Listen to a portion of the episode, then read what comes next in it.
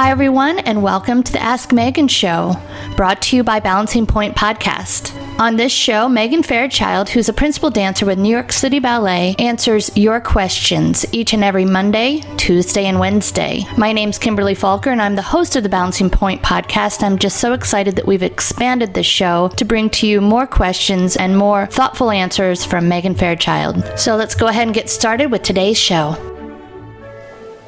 Today's question comes from Liza. I am a trainee and dance for so many hours in the day that I am finding I am getting way behind in my online school. Do you have any helpful tips on how to keep up with my academics and still put 100% into my dance training? Thanks for writing in. Um, online learning is a way many dancers are managing big ballet schedules with the attempt to still graduate.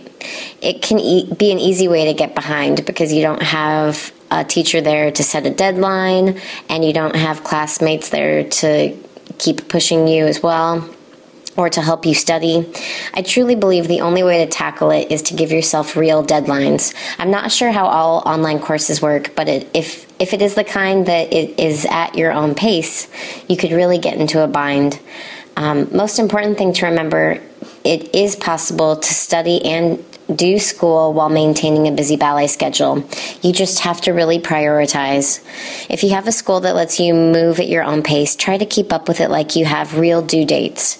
Make your own deadlines and then break the tasks down into smaller goals. The best way I have found to meet my deadlines with school for myself is to work backwards from the next big assignment, paper, quiz, or test that is coming up. And then I set small goals from now until then each day, doing just the minimum that I need to make it on time for the due date.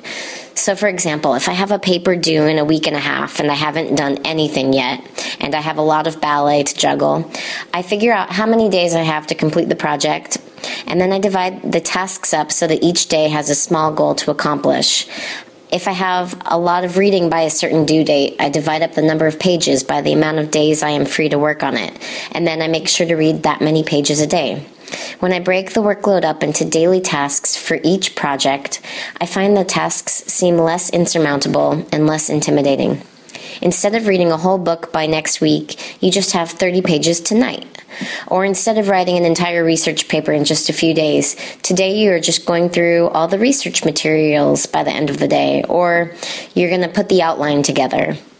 This is how I am personally able to multitask ballet and school. I break the big things up into little things. And yes, that little thing is something I feel totally capable of accomplishing today. The other thing is when you are doing each task do it to its fullest. When you are at ballet, really focus and do well in class. But as soon as it's over, find a quiet space to get an hour of studying done. Every moment of the day has possible time to keep up on schoolwork. I did most of my high school work in the car on the way to ballet. Even if it was dark outside and we were on the way uh, on our way home, my dad would let me turn the light on in the car and I would get some math problems done. To comment more generally about school, I would like to add that it's I really believe this is true. The more well-rounded you keep yourself, the better dancer you will be. Don't think that ballet is all you need. You need to graduate from school and you need to attempt some college. The artistic world can be a fickle world, and if you have a plan B of being able to use your brain, you won't have so much pressure on your dancing career. And when you don't have so much pressure on your dancing career, you dance better. So you will always be able to also take those difficult moments that arise in the ballet world because it can be a dramatic.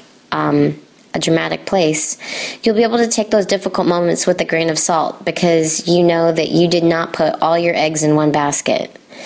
You really need to give full value to your studies. They are just as important as ballet. The discipline you learn in getting those classes done is the discipline that will help you in ballet as well. Keep using your brain.